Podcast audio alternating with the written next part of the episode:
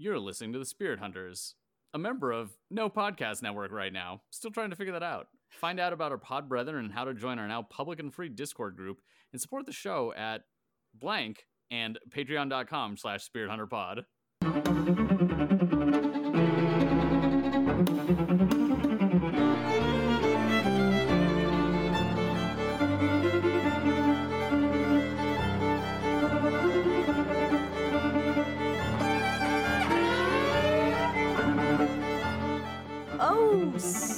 Welcome to season three, episode 29 of The Spirit Hunters. This is Megan Joe, Sarah. and Hannah later. um, we, we replaced Hannah with another person named Hannah later. Hannah later. Very nice lady. Um, who sounds like Megan, which is going to get extra confusing. Yeah, no, It looks like Sarah. It looks like Sarah. it's really, really confusing in here. Um, last time Cheetu got the Fist of Death, Meleoron returned, uh, reunited with Killua, and Knuckle tried to avenge Shoot and tried to use Youpi's anger to bankrupt him. And Youpi struggles between the self selfless and being selfish in his feelings. This week, it's Morel versus Poof and Ikalgo versus Bolster.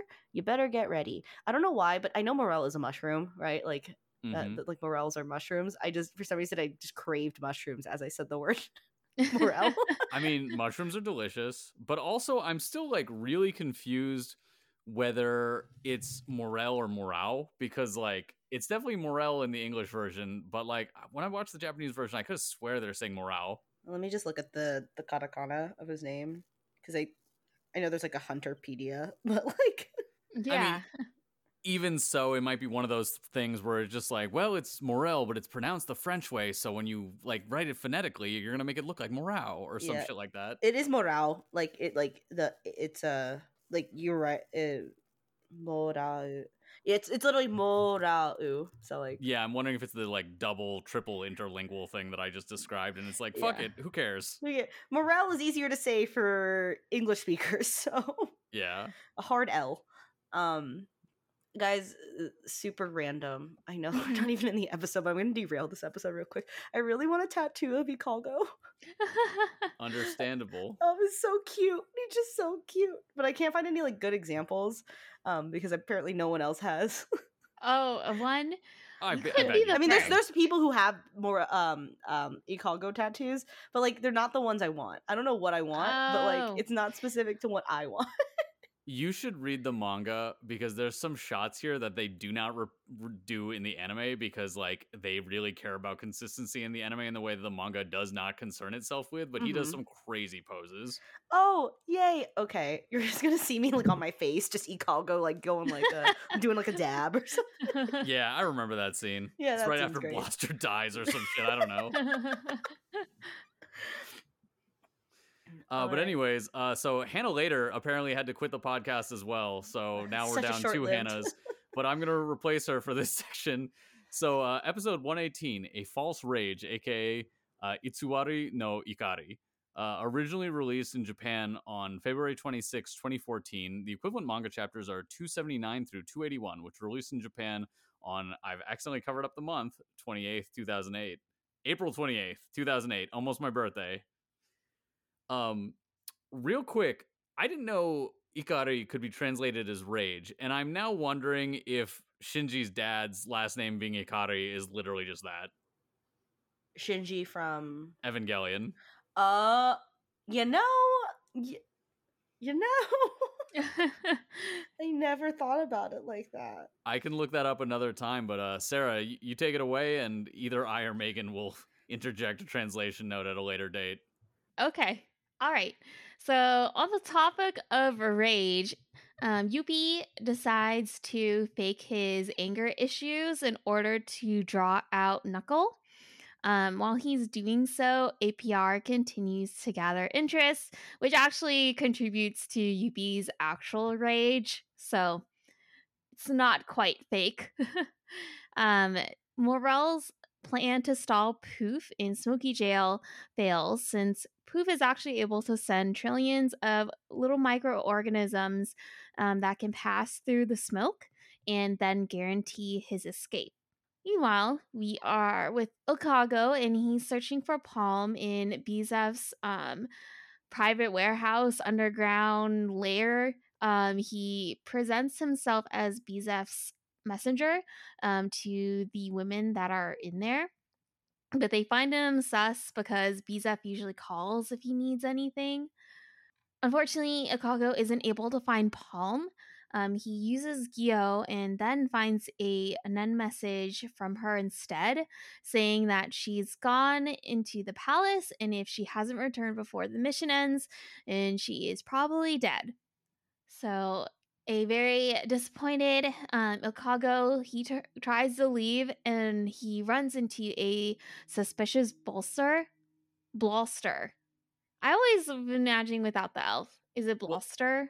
It's it's Bloster, but that being said, it's not his name. It's just what they did in the American version. oh wait, what's it. his name?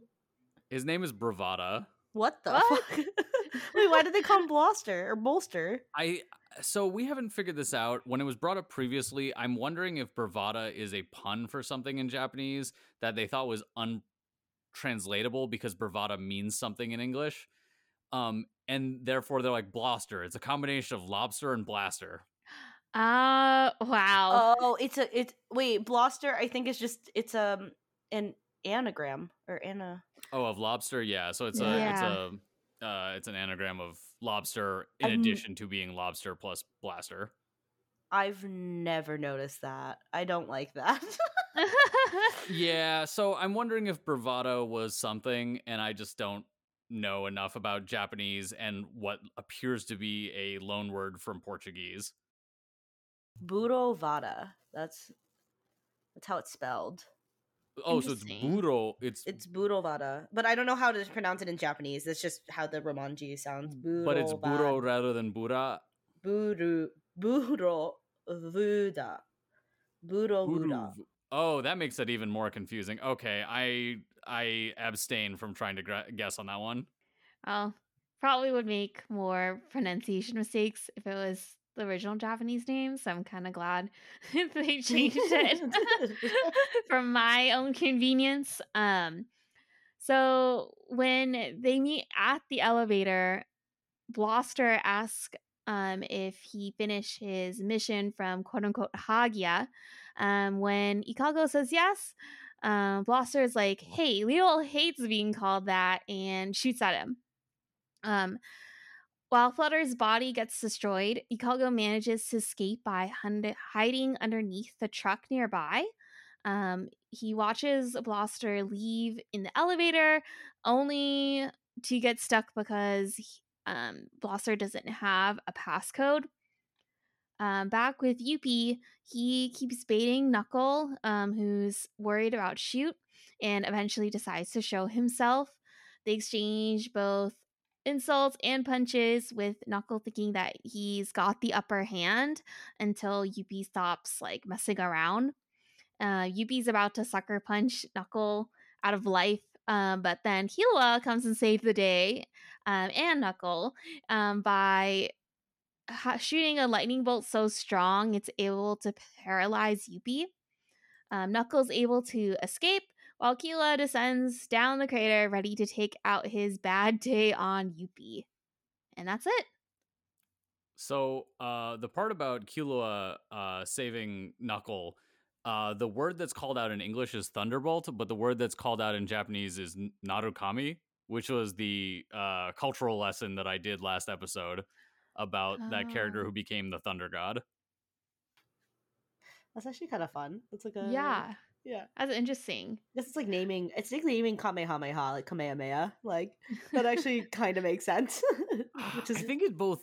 Ma- I think it makes less sense that uh, it makes more and less sense because the Kamehameha one is kind of weird because it was literally Akira Toriyama looking at Hawaiian culture and just being like, Uh-huh. "What if I just, as a joke, name it after one of their last kings?" But there's not really a deeper meaning there, except that it's also a pun on you know uh, the turtle hermit being Kame uh, Kame Yeah. Sennin, so Kame, and then the Ha being wave. So I'm Yeah. like, okay, that's that's good in a certain way, but makes less sense culturally. But then this Yeah. one, it's just like yelling out like, hey, I'm going to use this attack, Thor. Yeah. And then it's like, okay, well, what does that have to do with Thor besides thunder? Nothing. just Thor Thunder, get it? K, moving on. yeah. yeah. it's just like, all right, cool. You did it. you didn't. If if any listener knows of a deeper meaning to it than like it just literally being a story about a thunder god, because like I read what the story was about, it just didn't really strike me as that meaningful. yeah, I wonder if it was just chosen because it sounded cool and it vaguely related, but no other deeper meaning than that. Yeah. I I guess there's the idea of becoming a god, which is like kind of cool. And if you're like a 12 year old boy, that's going to be cool as hell when you do it. But that's about it. So I don't know. What do you guys think of this episode? I, I think there's, I mean, not not like in a oh we're over way, more like a oh what are some parts that you thought were like really interesting that weren't uh, covered during our little summary? I think one of the things I found interesting was the way that both Youpi and Knuckle had the same strategy against each other, which was basically um bait the other their opponent into doing Yeah. something stupid. It's funny because you go back and forth, and they're like, "Well, he's dumb," and then I got confused. I'm honestly, as a watcher, I was confused at whose plan was what, and like whose side we were on. at that point, because I was like, "Wait, so wait, you want to bait, but he wants to bait," and then the narrator's just going off saying random things, interjecting. Wait, was he interjecting in this one? I forget if he interjected or like Knuckle just said a lot. Yeah just internal monologue about and i think this all happens in like a second theoretically because like they're doing that anime thing where it's like here's my plan and you're like you should be done with the plan he actually now. comments on that at least. He's like, wait, don't people only think this fast right before they die? oh That's true. Yeah, but um, wh- one thing I think is interesting is so Knuckle was making the right choices if you assume that your enemy has a human mind. And Youpi basically calls out like, "Oh, he doesn't understand that my psychology is entirely foreign to him, and even though I possess human-like emotions, I can just completely quell them." And not in the way like you know, fucking like men's rights activists are like, "Oh yeah, I'm a master of my emotion," more like in a literal like, "Oh yeah, I can just like my my logic as an ant, so AKA as a non-human, can just like completely turn off my emotions." And so he just acts as though he's still having the emotions. So he's doing this like interesting imitation of being human in order to do something very machine like. And like Knuckles' idea would have worked properly had he been fighting a human who dis- who displayed those similar behaviors. and it it's also like it's interesting because this is technically growth for up right like Definitely. it's like huge that he and it's weird because we only we don't spend that much time with up specifically like we do spend a lot of time with poof and um i think a little bit more time with um Pitou but like every time we see um up up until now he's just like chasing the butterfly hanging out like being mad like i don't know he's just like kind of there. Um and now he's all of a sudden like wait i'm learning and like this like 10 minute span which is kind of a theme for these ants i think. I don't know if it's not i don't know if it's necessarily rushed um i still like it. Um i just find it interesting that they're growing in like an episode or two's time does that make sense like i know there's a lot of shit to cover between like now and and like later Yeah, I definitely think um, they are moving way faster than a human could, and I think that's kind of like part of the theme of the whole Mm, thing of yeah. like them becoming a new species and becoming their own civilization in such a compressed time, and that these creatures, uh, you know, like sharks or like uh, octopi, are born like you know knowing so much more instantly than a human being, but they might not develop into the same thing. In this case, it's because you know their future might be cut off uh, by like this existential threat of this human invasion. And so it's kind of this idea of like these are literal children who are just possessed of incredibly sound and incredibly strong minds who are like you know like little kids people think of like little babies as like very static but every day they're forming like incredibly strong neural connections and like gaining in the ability to think and reason like in leaps and bounds in ways that if a fully grown human did would be terrifying. And so it's kind of like an extended childhood for these supernatural children. I guess that's true they're literally like four months old like Yeah. I think. I think they're like I think the timeline of the Chimera Ant arc so far is like five months because they did have like a three month break, right? I was gonna say, let's not even wager a guess because I bet Yeah. we're gonna be wildly wrong. yeah. I I just remember there was like we have a break and then like hmm um, but they're yeah, they're literally infants. So I guess it makes sense. It actually makes sense where you're like, they're not human. I'm like, right, right, right. That makes sense. They're not they're not gonna learn at the same pace humans do, so everything's accelerated, which I think is really kind of fun in that sense. They're evolving before our eyes. They're growing up so fast. Yeah.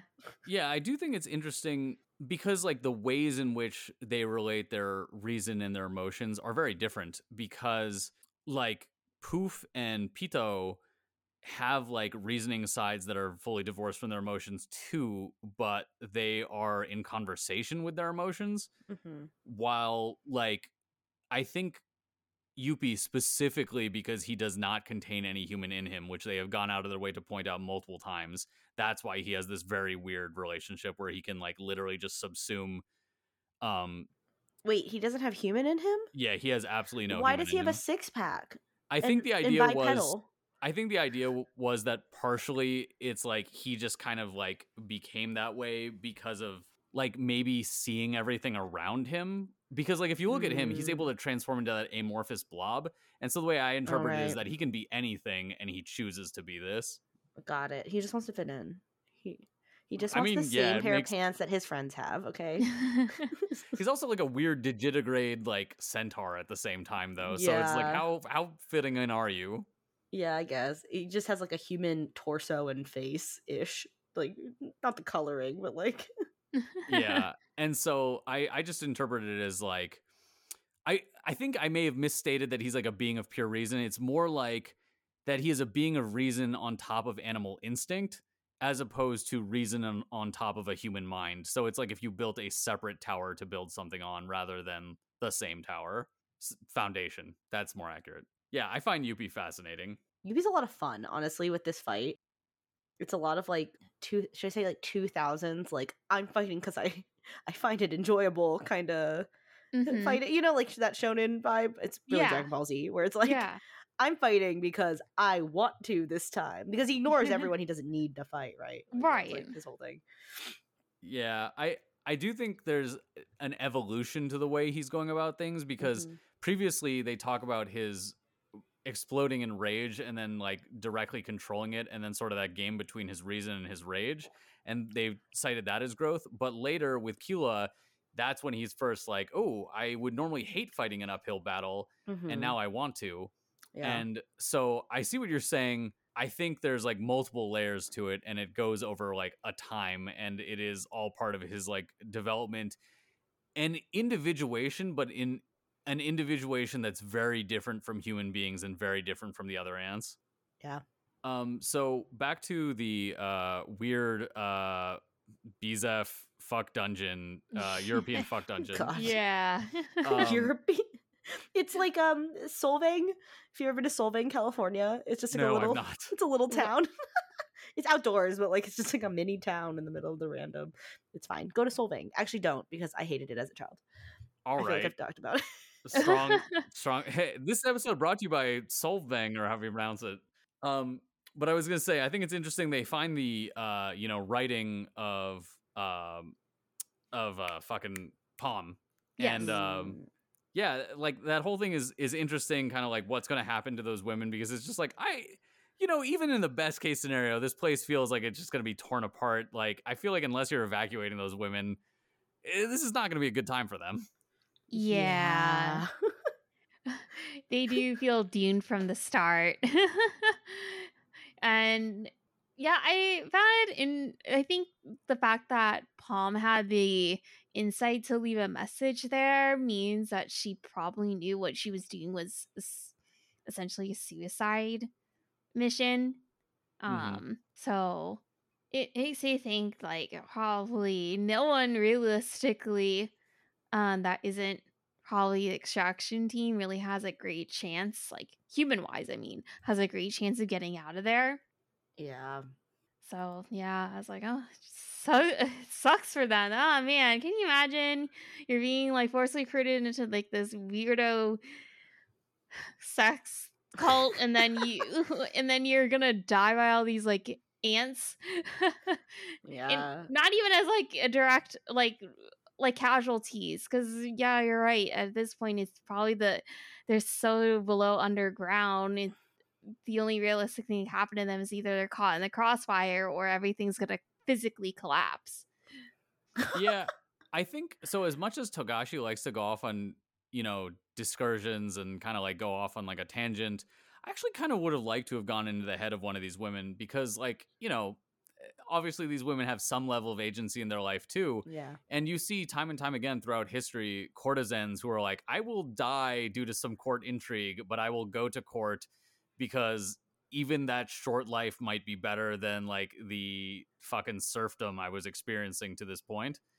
and like i'm not therefore saying like hey everyone should ascri- like should want to be sold into sex slavery more like a oh i am curious the background of these particular women and like Yeah. what it meant to them we'll never get that story Yeah. but it's interesting to think about because they could have come from a place where they were going to be executed the next day and it's like or you could you know live for a couple months in the palace it's like sign me up baby yeah. I think it's like a cool, like a quick, like half chapter on like somebody, you know. yeah we got that like, shit about gyro that's never to pay off until i'm like you know 84 years old but yeah if it gets there. yeah but we'll see so i'm thinking uh some of the other stuff that was interesting about this episode how the fuck did Bloster not okay the code system why does it only ask a code when you go up the elevator that seems like a fucking mistake no, you know that's how hotels work. So yes but that's because they're taking you from the main floor up while this Uh-huh. is taking you from the main floor down Hmm. so in a certain way it's the opposite of how hotels work I wonder because I also thought that seemed like a big issue as well. I mean, maybe it's with the idea that th- this isn't necessarily a safe haven as much as it is somewhere to be imprisoned. I mean, obviously For that's how you could see with the women. Um, yeah but if anyone, I don't know, managed to find themselves going down, then they would be stuck there. And then I feel like that would probably, like, maybe that's the idea behind it. Yeah, for sure. But like the thing is, the elevator goes. I think the elevator should have a code both directions because you can Yeah. drive into that floor because there's a long access tunnel from outside from driving into the mountain. And like they say, that's how they brought the women in. They didn't bring them in through the main floor of the palace. and so, oh, Alright. like, realistically, you would want a code going both ways. But I'm gonna put myself in Bizeff's head for a second. And I guess maybe he just doesn't want to have to do fucking code entry on the way down from his office, but then doesn't want any of the scrubs going into the main palace. But it feels like if any of the humans who serve the place went into the main palace, they would just get fucking murdered. So yeah, even putting myself in Bizeff's shoes, having it have a code one way and not the other doesn't make any sense. yeah, I'm not sure. That's a good question. Um, I just found And- it funny he didn't know. Like, I was just like, wait, huh? Oh, okay, I whoopsie. Like, Yeah, I. I like how even Ikalgo's a little bit shocked. He's like, I guess he, didn't, know, about that.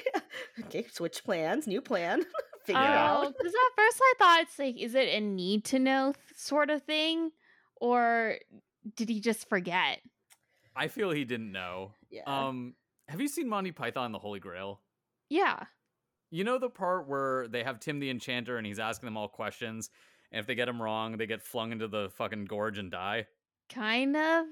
So basically, he's asking these questions. He's like, "Riddle me these, uh, no, riddle me these answers three or or some shit like that." And then one of the, he's like, "What is the you know airborne velocity of a coconut laden swallow or whatever?" And then one of the other characters, having recently met someone who uh, knew about both African and European swallows, was like, "Was it African or European?" And then Tim the Enchanter is like. I actually don't know that. And then he gets flung off the cliff and dies. And I'm just imagining that's kind of what happened to Blaster here. Is like, I'm going to use this situation to my advantage. Wait, no, I'm not. just kidding.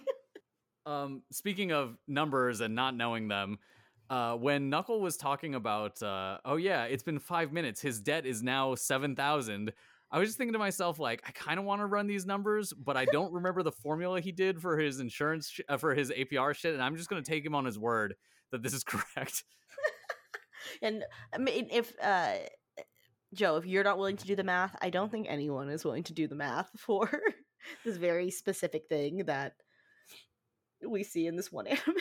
It's it's less unwillingness to do the math and more just that I like ran out of time, so I was like, I could look this up. Oh, you do want to do the math? Like you actually Kind of, yeah. It's eating at my soul. Is it an African swallow or an American swallow? I thought you were gonna say is it an African soul, and I'm like, I don't know where this is going, but anyways. I was talking about the bird. The bird was it a swallow? I Yes. don't know. Uh, but yeah, like Knuckle then notes that he thinks that Youpi could pay it back in one hit, which I do think is interesting that like they fully acknowledge like, oh yeah, Youpi could totally murk us. Oh, so one thing I think was interesting that was in the as far as I could tell, this was only in the anime. Um, I normally don't bring up manga differences until the manga section, but when uh, Knuckle was about to die right before the whole Narukami thing, you see a rose come into screen and start coming apart, which I initially aspire, uh, which I initially uh, understood as was like, oh, this is a metaphor for Knuckle dying or like about to die. But then I'm like, wait, is this a fucking tuxedo mask reference? Because that's when Killua shows up and does Narukami, and I'm like, oh my god, this is a fucking tuxedo mask reference. I you gotta love a power couple, man. You just gotta. Yeah. Little Easter eggs. I love that. Yeah, you know the the fight will even end with like a you didn't do anything. Um, but yeah, oh yeah, so it, it is next episode because the last note I have for this one is Killua appears at the top of the pit. He's just there. yeah. I was like, oh man, that's like um I I liked Killua's entrance because it felt like this is the kind of tr- like 12 year old tween energy w- that's like if i'm like a superpower what there's like a specific phrase in japanese where it describes like the power fantasies of like tweens Is it uh Chunibyo? yes exactly i was like I'm, Oh. that's giving that kind of energy The except he power can, fantasy of tweens. Wait, explain this. it, it it's like it's like this second year energy. Is that what it is? it's some it's like this i don't want to say stereotype or trope where because like you know kids especially running around their time they're like just before they're teenagers Mm-hmm. tend to like understandably their brains are wired that they kind of center the world around themselves. Oh. so like if you find like characters in animes that are a little bit on the younger side and they tend to be very boastful and very like i'm the main character syndrome then they they they embody that. And it felt like Killua felt like that but in a way that he had the power to back it up. Yeah, in a way that he was the main character. Uh, he was the main character at that moment. Yeah.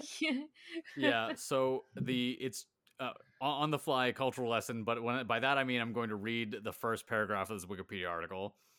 Uh, chunibyo is a japanese colloquial term typically used to describe early teens who have grandiose delusions who desperately want to stand out and who have convinced themselves that they have hidden knowledge or secret powers it translates to second year syndrome aka of middle school second year it's sometimes called eighth grader syndrome in the United States in the context of localizations of anime, which feature the concept as a significant plot element.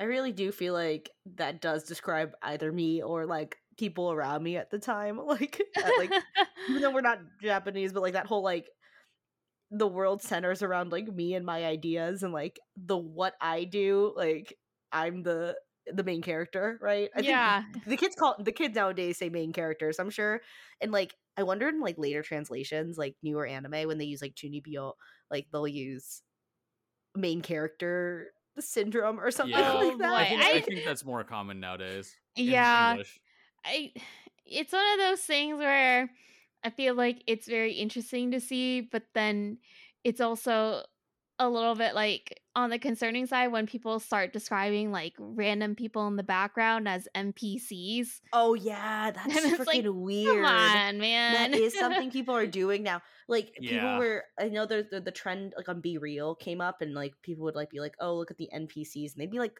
brown people, be like service mm. workers, oh people, like, no. at a restaurant. Yeah, yeah, I have like mixed feelings about this whole thing because I don't think it's a coincidence that the society that came up with that term is also like highly, highly uh conformist. Yeah. Uh, and so it's often used as a critique to squelch someone's desire, even if it's you know mis- misbegotten for individuality.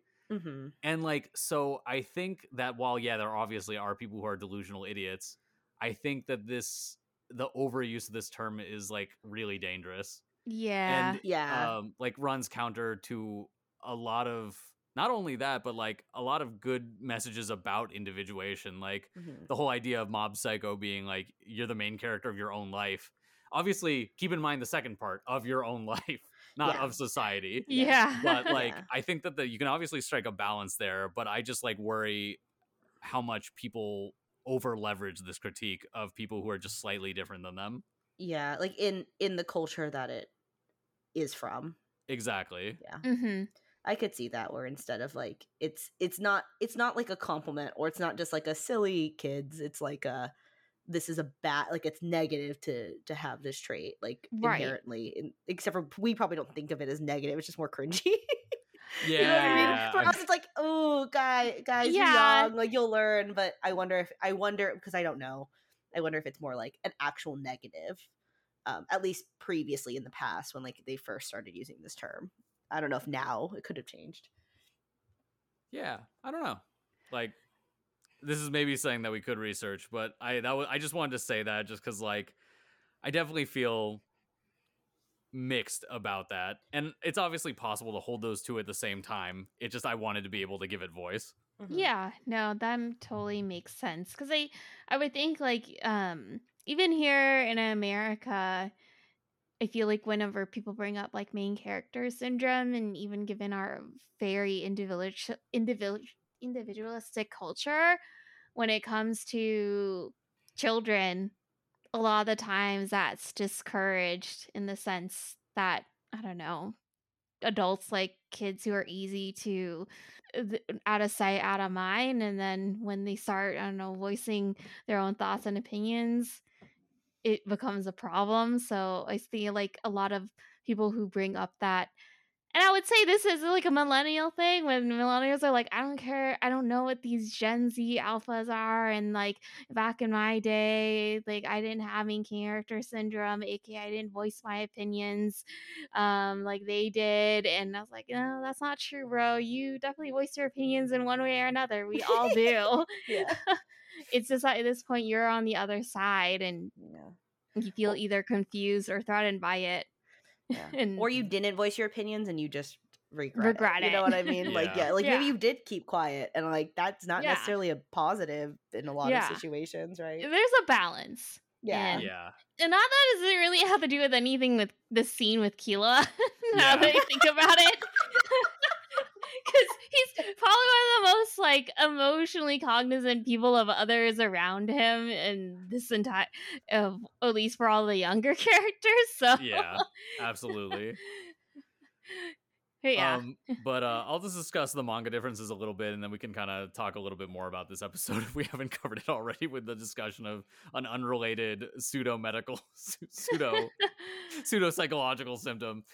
Um, but uh, so in the manga, Ikalgo, while trying to focus on the mission, uh, like says saying, uh, like as it's cutting away from him driving away in the car, it says Ikalgo, while trying to focus on his mission, knew a part of him hadn't give up on given up on Palm's rescue.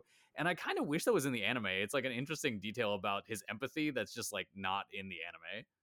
Uh, another thing that was interesting when they show Youpi's pit and Knuckle running into it as he's about to faux explode, faux explode, if you will. Uh, it just shows the background of the pit as this like psychedelic like visualization. And I'm just like, all right, Microsoft Visualizer, it's a Microsoft Media Player Visualizer in here. It, it's let's go. So in this in the manga version, the explosion reversion is like legit just like Youpi just kind of shrinks and it's just as opposed to in the anime where he turns into this like amorphous vortex of like flesh. And like so it just kind of looks like the uh, Incredible Hulk shrinking right before he's going to punch him.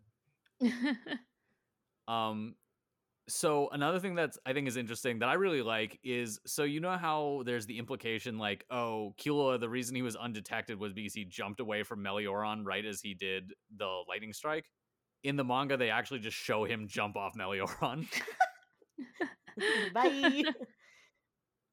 uh also there's a volume change here so in this uh new volume there's like this really awesome picture of netero that i will share to the instagram that's pretty sick uh, i meant to show these to my uh, co-hosts but uh, we ran out of time with planning for this ep um they also in the beginning of that volume uh there's a picture of a tiny baby rabbit in the style that togashi draws uh you know naoko and it just says we had a second child Aw. There's another one. yeah How wait, how old are these kids? If it was 2000, did they are they like our age? Uh, I don't think they're like our age, but well, actually, our age is probably a misnomer, anyways. Yeah. But Um, 20, are, are they like 30 something? like nine late nineties babies, or like Yeah. or nineties I thi- babies? I think one of them's a late '90s baby, maybe early 2000s baby, Mm, they can drink now. Well, yeah, probably. maybe. Oh, in Japan, yeah, in I guess. Japan. Well, I mean, it's 20. It's not that the the drinking age isn't that far off from the American Oh, drinking age. But It's Didn't it used to be 18? Nope. Um, Hatachi is like the year. I don't. Well, maybe I don't know. But for for what I know, um, it's it's 20 because Hatachi is like a special year. It has like a special word, right? Um, and that's the year you become an adult. what in, is the ha um, in hatachi? Because I'm assuming the tachi is the plural marker. So I don't know, um, because the way you count in Japanese, it'd be like, oh my god, I can't remember, like niju, like twenty, like niju would be like twenty, but you don't use it like a niju each, like yeah, the twenty is just a special word, and I don't remember they they probably told me way back when, but it's like you, your special years are three, five, seven, I think, and that or no seven. Okay, so prime numbers until you get to twenty. I think so. No, there's like Children's Day, and when you're like, there's like three ages, and I cannot remember what it is. And then you, your childhood, your your kid, Chunibyo, like you're fine, and then you hit twenty, and then you're an adult. Um, Oh, Japanese bar mitzvah. Japanese bar mitzvah is at either I think either eleven. It's like 11, 7, and five. Oh, maybe they are prime numbers. Hold on. Oh my Children- god. chi- I'm googling Children's Day because they have a. I was so mad when I found out about Children's Day. Like I never got a day. well, while you're doing that, I'll explain my last note for the manga differences. There's a part where uh there's a part where Youpi literally says while he's like referencing how he's not able to fight off Killua, he's like, Aura is deep. it's deep. Because I think it's in reference to he's like, this guy's like only one tenth my strength and I can't fucking stop him. And like I think it's in reference to how he's using electricity and his fast movement to actually be able to briefly overpower Youpi. But uh yeah, I guess while we're waiting for Megan to figure that out, uh, I forgot we're two Hannahs down at this point. Hannah Um, later and a regular, a new regular, our, our good Hannah. Yeah, Better Hannah. good Hannah and evil Hannah. Um, yeah, Sarah, like, what did you think of the episode? yeah, I I liked it. I thought it was really interesting to see. Um, I think the strategies behind Youpi and Knuckle, just how they basically mirrored each other. Um, and then also more into like what Ikalgo was doing because it was cool to see him do basically, I think, more of a spy esque sort of situation because If Patrick Uh, was here, it would just be all Metal Gear Solid references right now. Oh, I yeah, true. I was thinking more like because I recently watched Andor, and Oh. it- it- Oh, haven't not seen it. not to spoil too much, but it's like a spy thriller, um, take on Star Wars. So I was more like thinking along those lines and being when like, does it "Oh take my- place in the timeline? Is it pre the Battle of Yavin? Um, it's I think so. So it takes place five years before Rogue One. yeah. Um, oh, okay. So it's them getting the plans for Rogue One. no. It's setting it because it's pr- it's it shows basically how Andor. um his Diego Luna's character Cassian starts from oh, his name isn't a Andor. regular guy to yeah, a Diego Andor. freedom fighter basically Hmm. Interesting.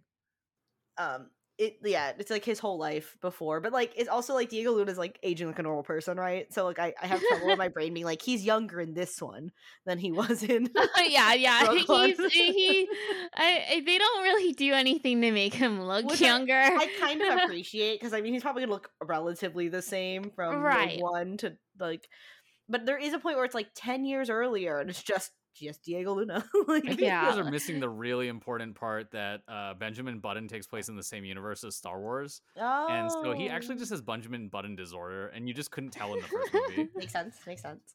Um, yeah, because he's in that he's in that sweet spot where like it Yeah. makes it's all good. It's not Yeah. creepy at all.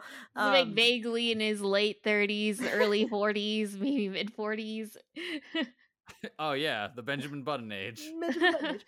um, so I actually got the days mixed up. So there is Children's Day, which is a thing, but then there's it's Shichigosan, which is like it's seven, five, and three. Those are the years that are like very Oh, okay. fancy for kids. Um, and then you you know there's like festivals and stuff, and then Hatachi. I think there is also a there's a festival where all my because a lot of my friends turn twenty when I there's like a government ceremony. It happens like once a year. I think it's like the second or first of the year, something like that. Where when you turn twenty, if you turn twenty that if you had turned twenty previously or turned twenty after, I can't remember. There's it's one or the other. You all got into a room with like all of anyone twenty in your like prefecture, um, and like they would like an- anoint you as twenty years old. It's a really poor explanation Yo, of this. This get like anointed. cultural this cultural practice. Um, but basically, a lot of people wore like traditional outfits. Uh, boys wore either um, I don't remember what the it's not um it's not a kimono for men. It's something else. They would either wear the traditional garb or they could just wear a suit. Um, and then women, same thing. Most most of them, most people I saw chose to wear wear a um a kimono or was it kimono? Yeah, because I think it's in the winter. Hmm. So yeah, you get it. Like it's a fancy celebration. It's a really big deal. Um, but I think it's um, it's really formal when you turn twenty. Um, That's kind of cool. yeah, I think it's optional, or was that graduation? I kind of wish we had something like that. Also, I I, would really like to be anointed at some point. Yeah, Uh, for just anything. Yeah, Weren't but we all get to, to- choose to do what oil it is. Oh, that's just a massage, uh, Joe. You get to choose the oil. Yeah, I'm just gonna go a massage parlor and just tell them, please anoint me. Anoint me, and they're like, "Uh, sir, we don't do that here." Yeah, they're like, yeah, we, uh, sir, we're legally obliged to call uh 911 after what you just said. yeah, we're we hate this. Um, yeah. So, uh, let's. uh, I forgot to write the stuff in the middle. Also, wow, we have a third Hannah here. Hi. Uh, what did you think of uh, episode 118 while I look up the names of the patrons who who we have? Um, I really liked it. Um, I think, as usual, like the when all the episodes right now have been really high tension. Um, yeah, I'm glad Ikalgo. I was really worried about him in this episode, so I'm glad he managed to get out of there and like escape and everything. Um yeah, I think those were what really stuck out to me and um yeah. Nice. Well, cool. Thanks for joining. Uh, but uh, you know, between this and the next episode, I'd like to thank our patrons: uh, Tim, Mia, Hanaro, Arthur, Valteri, Mickey, Alexander, Lucas, and that's the end of the list. I apparently don't know how to scroll. if you'd like to make that list longer, feel free. But the ones who are here currently, thank you so much. You help make the show uh, possible and better.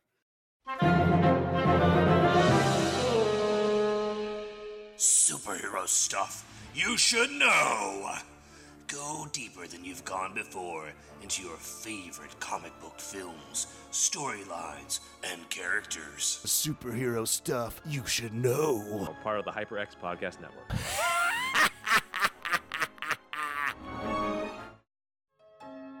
Come on in, take a seat. What are you having? Well, of course I've heard of Hair of the Dogcast. That's the podcast that talks about video games and beer. For all of the latest gaming headlines, craft beer reviews, retro games, modern games, series retrospectives, console studies, and on occasion, extremely hungover discussions on the lore of Kingdom Hearts, make sure to check out Hair of the Dogcast, part of the HyperX Podcast Network.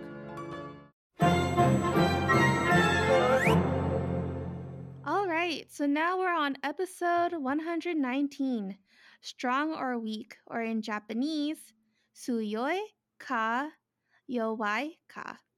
Originally, it was released in Japan on March 5th, 2014. The equivalent manga chapters are 281 through 283, which were released in Japan on October 6, 2008. Question, mhm. Megan, the the The ka ka- at the beginning at the end of each of those are Mhm. Is that something that makes it into a comparison or are those part of the expression? So usually when I see like so again, I apologize for anyone who knows Japanese better.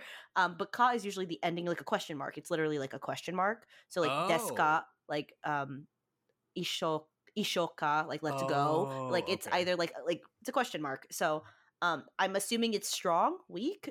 Um like would be that like makes sense. uh translation, but we've never used those question mark because like it's a word, right, in Japanese versus like a literal annotation. yeah. Um, so I wonder if that's it. There could be a more advanced grammar thing that I'm not picking up, but the fact it's at the end, I, I really do think it's like tsuyoika.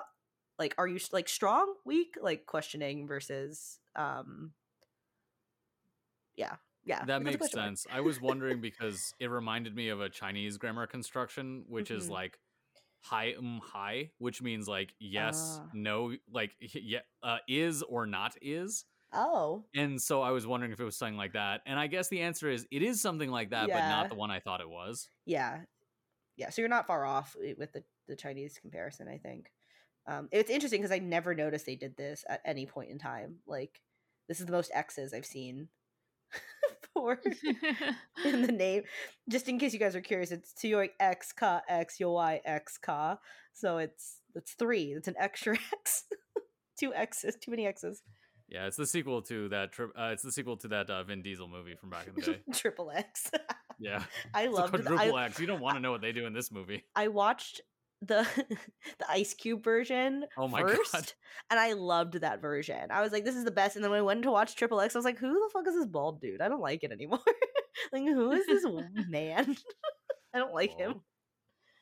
That is pretty weird to have watched the sequel first Yeah. of that lot of- specific series. Well, because like when you think about it, when we were growing, or when I was growing up, and I guess I was gonna say- too, when well, we were we're not that far apart. I joke about it, but we're actually all not that far apart in age. Um, like uh, you didn't have like Netflix. You did. Ha- you technically did have Netflix. Netflix did exist, but it was the DVD version. Yeah. So like if you went to go to a movie with your parents and you didn't see the first one, you would just show up to the second movie because it was like, or you rented it. I guess you could go to Blockbuster and rent it, but like it wasn't like I could catch up on all the things I missed from the theater all the time. It was just like, well, it's on, it's either it's on TV or you go to watch the movie. I think this oh, one is it's on that. TV situation where I'm like, well, I'm not gonna. It's either this or CNN. So what else am I gonna watch? No, I feel that. The only reason that I drew uh, distinction between our age there is because like I was the right age to have seen the first one. Yeah, in theaters by yourself, like. Maybe not by myself. I forget exactly when it came out, but like I could have. I think my cousins went and saw, it and I was like, I'm good. Yeah, going to see movies with your cousins is a formative experience. In no, I love doing that, but I think I just didn't want to see that one. Why? Really feels like that would be up your alley though, like an Um, action movie. Not I a, think not I Little only Joe. got into Little Joe wasn't a Western vibe. action movies when I got older. I think I was like Mm. way more into like Chinese action movies as a kid. You were even you were a hipster even then. It's Lol. Anyways, Sarah, take away. Uh, take it away. All right. So the episode starts with Knuckle going back for shoot. Um, but when he f- tries to find him, um, shoot is suddenly missing. And then we go back to Killua and he's just walking down the crater like a badass. And he decides to take out his frustration on Youpi um, using his Godspeed ability. So, from what I understand, there's components to this Godspeed ability. So, and he's using the whirlwind part. And with it, he's able to instantly dodge and preemptively counterattack any of his enemies' moves that are essentially pre-programmed. Like, I don't know, it was like giving me like, is this like a machine learning AI sort of experience, but with none? Sort of. I'll get into it later. Um, so Youpi is unable to really do much in this p- fight except basically take a beating, but he still finds this new development actually very exciting. Um, but Killua's Godspeed ability has a time limit that wears out. So he escapes with Meleoron's help, um, leaving Youpi just kind of pissed off and unsatisfied, basically. um, back underground, um, Bloster struggles um, trying to exit through the elevator since he doesn't have a passcode. Um, he ends up just blasting through the door, um, which complicates Ikalgo's plans. Who want who wanted to try to get rid of him. Um, so he Ikalgo hides in a monitor room. Um, he tries to trap Bloster, um, who's able to see through the trap, and he then Ikalgo comes up with a final big brain plan to basically take this tank, use it to block the elevator door, and light the inside on fire, creating a smoke to cover his tracks, and also prevents Bloster from entering the elevator and escape by sheeting um, down the ceiling. Um, so, with that, he lets the sleeping gas um, fill the room and do its thing, um, and then moves out to take out Bloster for good. Except he can't do it.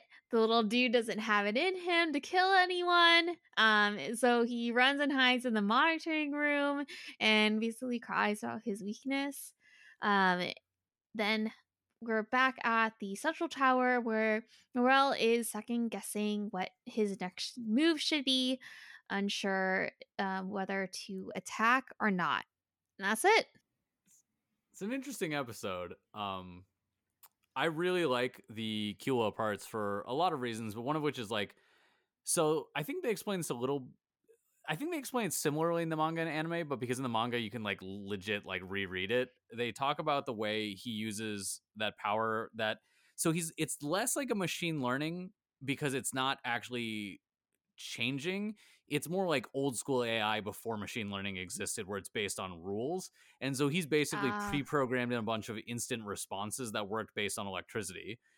And the idea being that his electrical connections, since they engulf his body, can actually form, can actually short circuit and allow him to make movements many times faster than he could by relying on human neur- neurons. Which is similar to what he did in the battle against those two incest, like the two incest twins. Incest twin. Yeah, Right. you remember twins the, the Folgers incest fish commercial. It's them. Folgers in your cup. Um, they're the worst twins ever. Tommy will maybe giggle at that. If you've ever seen Euro Trip um, from the 2000s with Michelle Trachtenberg. Oh my god. Oh my I know what you're talking Spoiler about. Oh no. I have not thought about that in a while. Where Scotty doesn't know, and spoiler alert, two Oh, twins. Game of Thrones up in there by accident. Oh no. Worst twins ever. anyway, I don't remember where that's going. Uh, so that end of, end of statement. So I looked up the two components, and uh, I wanted to know their Japanese names um, because I was just kind of curious. So the whirlwind one, I was kind of wondering this because so for anyone who doesn't know, the literal translation of Naruto Shippuden is Naruto like the whirlwind chronicles or the whirlwind legend, and so it's it's actually Shippu Jinrai. Oh, I don't know what the Jinrai part is, but the Shippu part, I guess, makes sense given my initial assumption. Um, meanwhile, the lightning speed one is uh, Denko Seka, which means speed of lightning. So I'm, I, you know, I think the translation is like a 100% thing there, but like, I just wanted to look that one up. So yeah, I think these powers are interesting. And uh, if I remember correctly, Killua is a transmuter, I think, right? I Mhm. think I think he is. I'm just gonna bet on that, and if uh, anyone can disprove me, uh, I don't know. I'll hmm, send you toilet paper or something. We just got all that stocked up from many moons ago. But uh, the reason I bring it up is this is a spoiler if I were to actually explain it. But there are other transmuters with similar abilities. Um, one of whom is debatably canon. um, because they're from that like Hisoka prequel manga that was not made by Togashi, but like he has not said is explicitly non-canon, even though he acknowledges it's existing. So the ability of transmuters to pre-program movements into their nen is a known thing, but I think this is the first time it shows up in canonical material, which I think is kind of cool. Oh, uh, another thing about Mhm. that, I think I mentioned it last time, but this is where Youpi kind of has the thing where like, oh, each of these attacks is less than a tenth of tenth of my own strength, but you know he's powerless to stop it. And um, I think this is interesting because it demonstrates the ways in which I really like Hunter Hunter's, uh, you know, like battle system because it allows for like a lot of creativity because it brings in the idea of electricity, but not in like the element charts way, but in like the literal way that it affects like nerves and muscles. So like Killua is like repeatedly tasing him while also beating the shit out of him. So the reason he can't move is because he's getting tased at the same time. And that is like a change of type in a way that is like really strategically interesting. And it's not the only time you see it, especially because that's literally the nature of transmuter power. Yeah. I thought that was pretty cool. And it's less cliche because, like, most times when, in most, especially anime, when they have electricity powers, it's like yellow, and Killua is like a bright white, which is one, a character design choice, but actually literally makes sense. Because, like because it's like actual lightning. yeah. I do think it's interesting how there is a consistent um so Killua is like a really perfect fighter in a lot of ways, but the one thing that he's not great about is that he's not good at conserving energy and never really has been. Like so here you definitely see it. You see it like really badly here, but then there's also the time where they talked about his ability to do N and he fucking sucks at N and that's because it requires a lot of the ability to just keep up a veil of energy and he can't do it. Yeah. Some people just like to go balls off the wall and, and just for like 10, five minutes, or like he's kind of like a cheetah where they just use all their speed in short bursts and then Yeah. he He's done- slow like down. hippo? No, hippos can withstand. Um, you, I'm getting back into jujitsu, so everything is my in my brain is like jujitsu. But like I was rolling with this kid, like literal Killua age kid because I'm a, I'm not a full heighted adult. Um, and it reminded me of what you were saying, like short bursts, really strong, but like very fast. Um, Mhm. and I, you know I was exhausted just like trying to keep up with the kid. Um, they really, they really got me.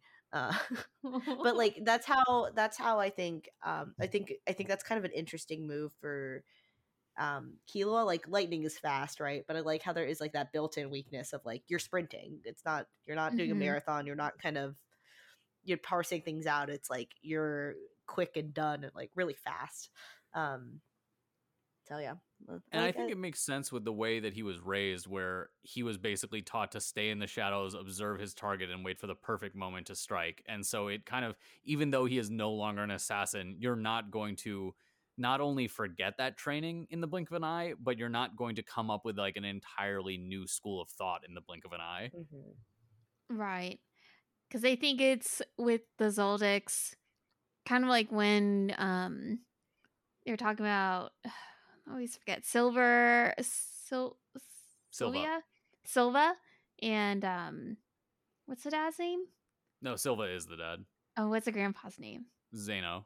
Zeno and Silva, they're talking about how they don't do anything unnecessary in terms of Mm. kills. That probably also extends to energies as well, not spending an Yeah. unnecessary energy. To keep your elbows in yeah, exactly.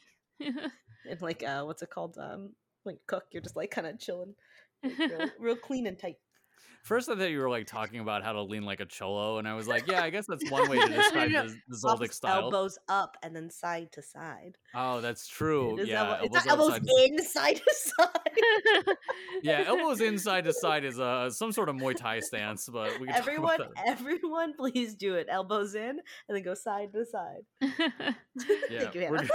You guys can't see it, but we're all doing it. And by all, I mean everyone but Sarah. I'm going to assume that Patrick, who's not here, is doing it in spirit.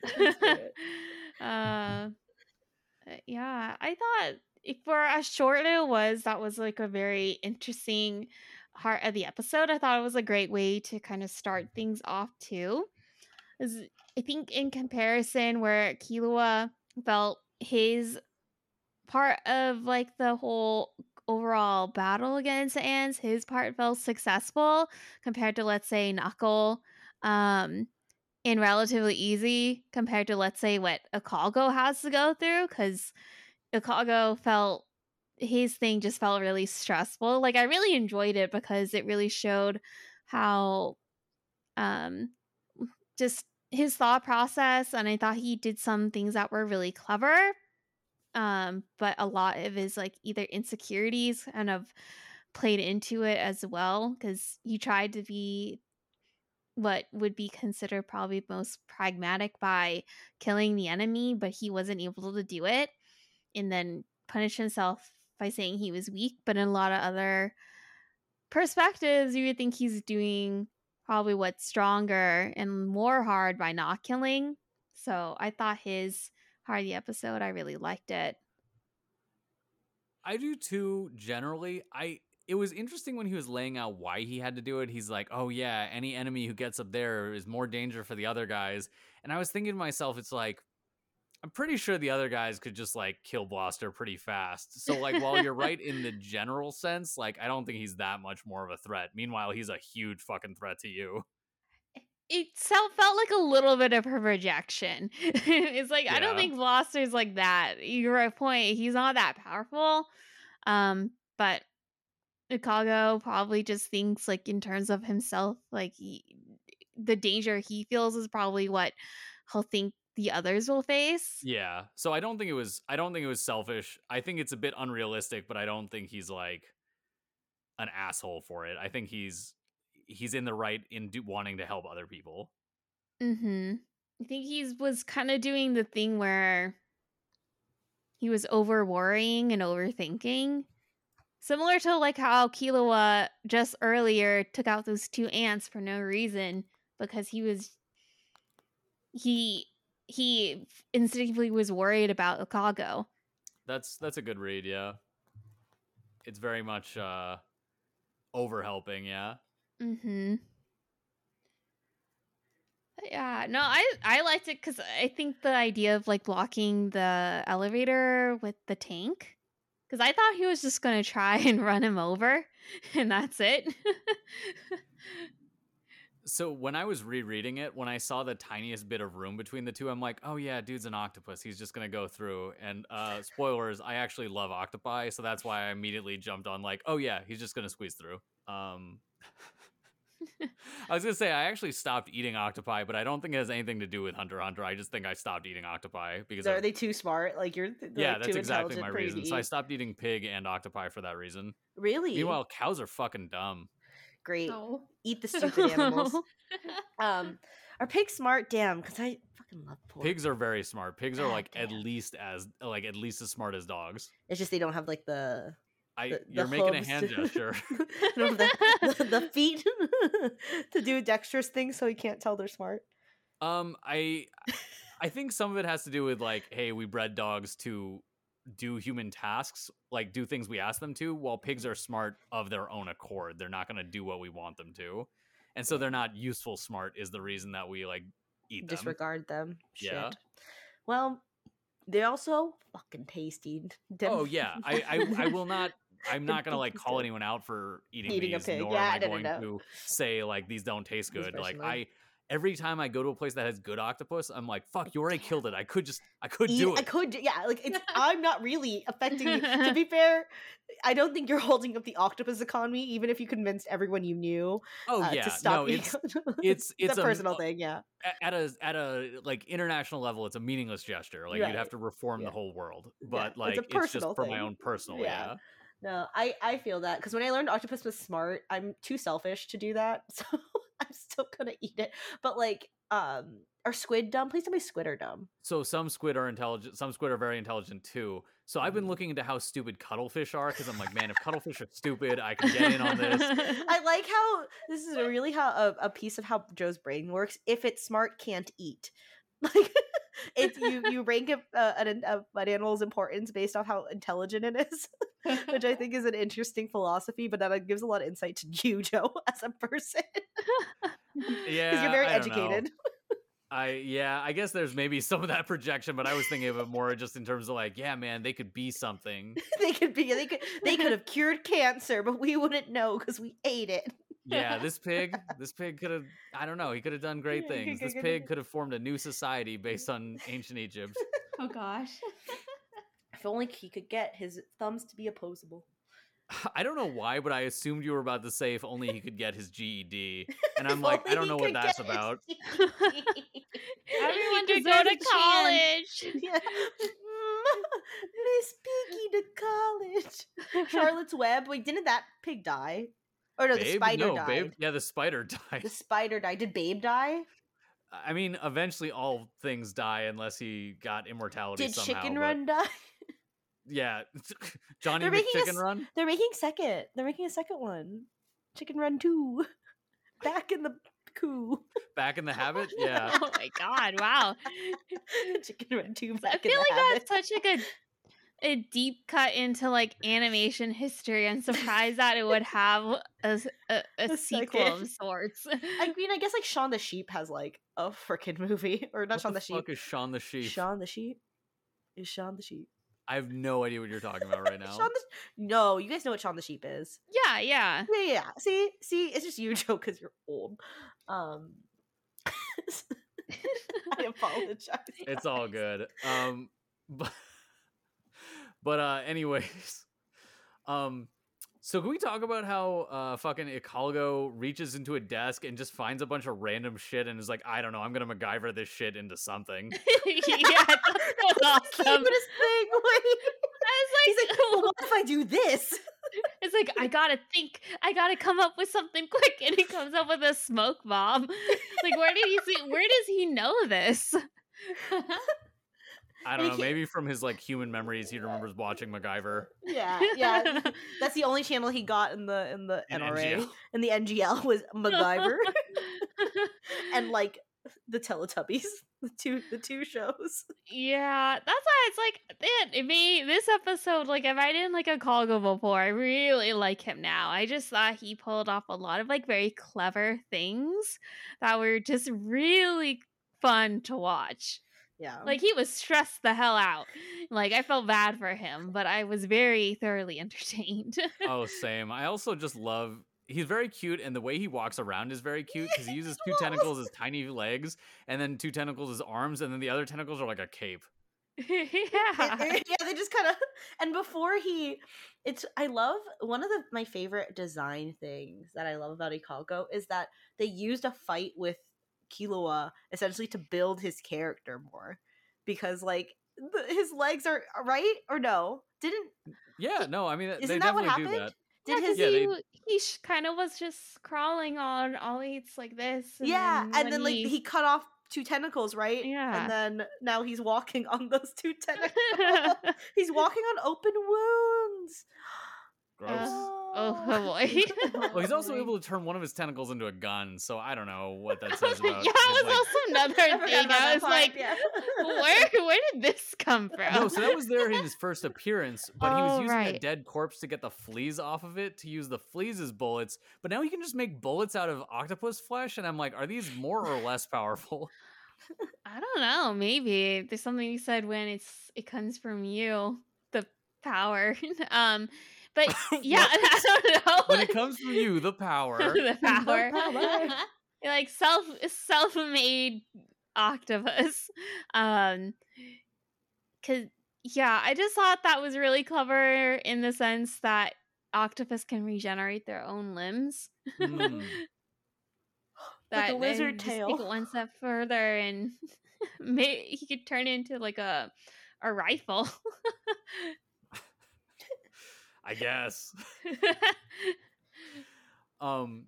So yeah, we end this. We end it with uh Morel just like looking at like uh Poof's pupa, and he's like, I don't know, what the fuck should I do about this? He's like, Is this a trap, or did I reactivate the trap? Am I in a trap? It, like, is this whole situation a trap? It's very much just like someone trying to reason through like a Joseph Joestar like flowchart. And uh, the episode just kind of cuts off there. You mind if I uh, talk about some manga differences real quick? Yeah. So in the anime version, Poof says, you know, like while staring at Morel from inside the cocoon, you hesitate because you are excellent. Meanwhile, in the manga, he says, you hesitate because you are an excellent soldier, but that is all. And I think it's interesting because we talked last time about the difference between soldiers and like assassins and martial artists, and how, like, you know, Shoot and Knuckle are great martial artists and they're terrible people for the military slash like the armed forces. They cannot keep like a squad plan together. They're doing like very dual shit. Uh, very dual shit. That's a great construction. Uh, but uh, like this is like a kind of keys you into the way Morel thinks, just like he's actually thinking about the mission and how to like not fuck up, as opposed to like we're here for honor, bro. Um, another difference is that Bloster, you know how he did that like rocket jump backwards in the anime? Mm-hmm. In the manga, he does it sooner because he doesn't even see the other door closing. He just notices something is up and then does it. And I think they did it that way in the anime to make it seem more motivated as opposed to him just kind of having a sense about it. Yeah. Um, also in the anime version, when Ikalgo does the MacGyver thing, when it shows the liquor, it is clearly Im- like imitation Jack Daniels. Sorry, I thought of the Kesha song. Teeth with the bottle of Jack. we gotta just really edit Ikalgo as uh, Kesha. Oh, that'd be good. Uh, so what's up, Megan? Just thought about it. What? The Congo is Kesha. Yeah, he does wake up feeling like P Diddy. It's it's pretty weird. God. Uh, so in in this version, Bloster thinks the tank is on fire because the opponent killed himself. He literally says, "Did this guy kill himself?" And like they just cut that out of the anime, which I guess I could see why, because it is just kind of a throwaway detail. It's like did this guy light himself on fire? I don't know. Um, I thought they said that in the English stuff at least. It's like, uh, did he just like? Isn't he? Isn't he in there like lighting himself on fire or something? Oh, I might have misheard. I thought in the English version they just said, "Is he dead?" as opposed to "Did he kill that- himself?" That could be a good point. Because I thought, because I think one of the things I remember is that Bloster thought there could possibly be two people Yeah. involved, with one in the monitoring room and one in the tank. Yeah, I did like that detail of like, yeah, you're totally misreading the situation, but okay. Um, it's just one octopus. yeah, he's a one man. He's a one octopus army. Um, but the last detail is so when Ikalgo breathes in to hold his breath in this version, he like really inflates and he's just like a big fucking sack of air, and it's very funny and very cute in the manga. And I really wish they had kept that in the anime. He just looks overinflated and kind of goofy. Um, yeah, I was just gonna say, like, so what did you guys think of these two episodes? That's kind of uh, it for these two, but uh, I, I like these a lot. Yeah, I like always. I'm always worried about Ikalgo, so I really feel for him in terms of you know his sudden, I guess, like act of coward cowardness. At least he what he think is being cowardly, even though evidence shows he's been super brave this entire time. And I think it kind of shows. It's kind of nice seeing in a show like the instances of doubt with characters, especially like side characters, because I feel like usually in most action shows, not just shonen, um, the fear, doubt usually just go comes from the main character for like character development and whatnot. So it's nice that like Togashi adds this to like all the characters that we see. Um, so I really appreciate that. Um, yeah, and I think Killua just popping in to electrify Youpi was crazy. and then he just bounced. So I Oh, was like, yeah. oh, whoa, I thought this was going to be his big bad battle. But you can you never know what to expect with this arc, honestly. No, it's he's he's like a lightning strike. yeah. Um, one thing I just thought of that I think I misspoke earlier. I said that um, you know, Ikalgo had some like human memories. I don't. I think that he explicitly has octopus memories, and they've talked about that. Yeah. And so his being so merciful. At first, I was like, "Oh, are they just reserving this for characters who have human memories?" Because I'm thinking of Meleoron and stuff. But in his case, he doesn't have human memories. I think. In which case, like, it's kind of cool that he is one of the characters. It shows that the Chimera ants at their best can be like this, and that's Mhm. kind of cool. I thought there would be like a weird like soul thing going on, but I guess not as much. Yeah, Yeah. but how to figure out how to make a smoke bomb? Yeah, I, I don't know. Maybe I wonder if he just saw that in something, or I, I don't know. Like maybe he's he's seen fire, or I, I don't. I'm not gonna even try to wager a guess as to how he did that. Oh, I was thinking maybe he was going on pure instinct and being like, well, if I just grab these things and throw them all onto something, maybe something will happen. Maybe he remembers uh, Peggy, the the penguin from way earlier, and he's like, he always said not to put the plastic near flames because we'll all get cancer. I guess. So let's Ah. fucking put this rubber hose in this fire. Uh, M- Megan, you looked like you had something to say for a second, and then you backed off. I just said woo, and I didn't realize I was muted. lol um but yeah i i think there's some like really cool stuff here i i think i misremember the Killua Youpi fight being longer than it was I also misremembered that. I really thought it was at least an episode, but like most of it was done with Knuckle, I guess. Yeah that's fair. I i think it's interesting uh i oh i'm sorry listeners i failed you. I didn't look up the 7000 number and if that's like how that would actually work based on interest. Um but uh i was going to say uh i do think it's interesting because like he had previously mentioned that i think um morel had like a aura of 80000 i could be wrong. It, but it was in the tens of thousands if not like low hundred thousands and so him only draining 7000 so far is not that crazy yet so we have a long way for it to uh feel like he's actually going to have possibly drained uh Youpi yet Oh, that's still going on. I can't remember honestly. it's still going on yeah Okay, because like, was there payout for this? I can't remember. I honestly he's couldn't remember there's payout for, or like payoff for that. I'm not going to tell you whether there is or not. I'm just saying that in order to get from 7,000 to like at least 100,000, you're going to need a while. But because of the way compound interest works, as discussed in a previous episode, it will start doubling at a certain rate. But yeah, uh, Sarah, did you have anything you wanted to say about it? If not, I'm I'm down to just kind of. I think we've talked this episode to uh, to a good place. Yeah, I think um overall this particular episode I really enjoyed. Um and I think it's just I think Ikalgo is just such a very great and entertaining character.